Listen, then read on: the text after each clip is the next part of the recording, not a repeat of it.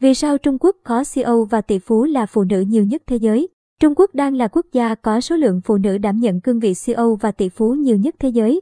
So với phụ nữ sinh sống tại các nền kinh tế lớn nhất thế giới, số lượng phụ nữ Trung Quốc tham gia lực lượng lao động hiện nhiều hơn.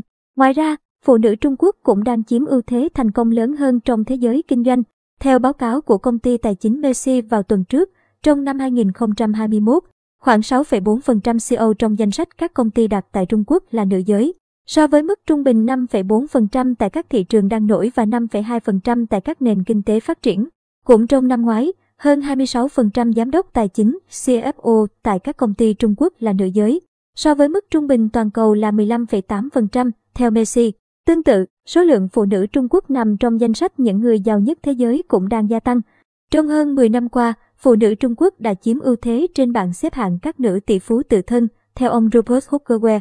Chủ tịch kiêm trưởng nghiên cứu của hãng nghiên cứu nổi tiếng xếp hạng thường niên người giàu Trung Quốc, ông Hookerware nhấn mạnh danh sách người giàu trên khắp thế giới Du Hurun tổng hợp trong năm 2021 cho thấy 66% nữ tỷ phú tự thân toàn cầu là người Trung Quốc. Ông Hookerware nói thêm xu hướng này vẫn sẽ tiếp diễn trong năm nay.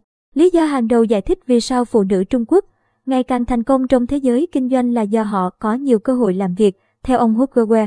Nền kinh tế Trung Quốc đã tăng trưởng nhanh chóng trong 20 năm qua, Tại Trung Quốc, việc ông bà chịu trách nhiệm chăm sóc cho con cháu đã giúp những người phụ nữ có thêm thời gian tập trung cho sự nghiệp. Do đó, khoảng thời gian sự nghiệp của phụ nữ bị gián đoạn vì phải chăm sóc con nhỏ cũng được rút ngắn rất nhiều. Bưu điện Hoa Nam buổi sáng, SCMP dẫn lời ông Hookerware. Ông Hookerware nói thêm một lý do khác là chính phủ Trung Quốc đã chú trọng hơn tới công tác đảm bảo bình đẳng giới cho phụ nữ bằng cách khuyến khích phụ nữ tham gia thị trường lao động và được trả lương tương đương nam giới. Gần 80% nữ giới Trung Quốc trên 15 tuổi đã tham gia vào lực lượng lao động vào năm 1990. Tỷ lệ này đã giảm xuống còn khoảng 60% trong những năm gần đây, nhưng Trung Quốc vẫn là quốc gia có tỷ lệ phụ nữ tham gia thị trường lao động cao hơn nhiều so với các nền kinh tế lớn trên thế giới. Trung Quốc hiện là môi trường tốt nhất trên thế giới đối với các nữ doanh nhân, ông Hookerware nhấn mạnh.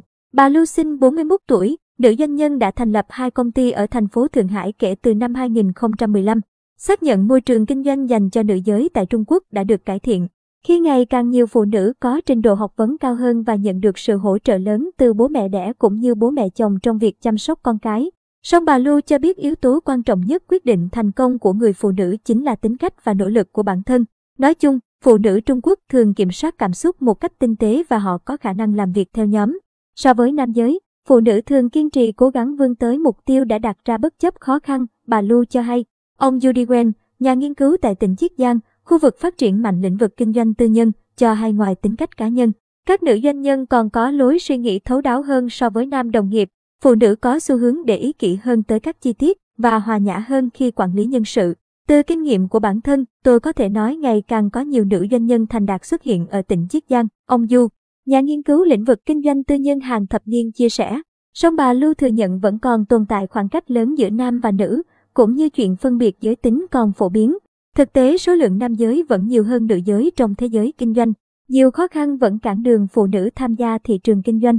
Một số nhà đầu tư có lối suy nghĩ không rót tiền vào các doanh nghiệp mà phụ nữ làm quản lý, bởi họ nghĩ phụ nữ thường hành động theo cảm tính, thiếu lý trí và thiếu tư duy chiến lược.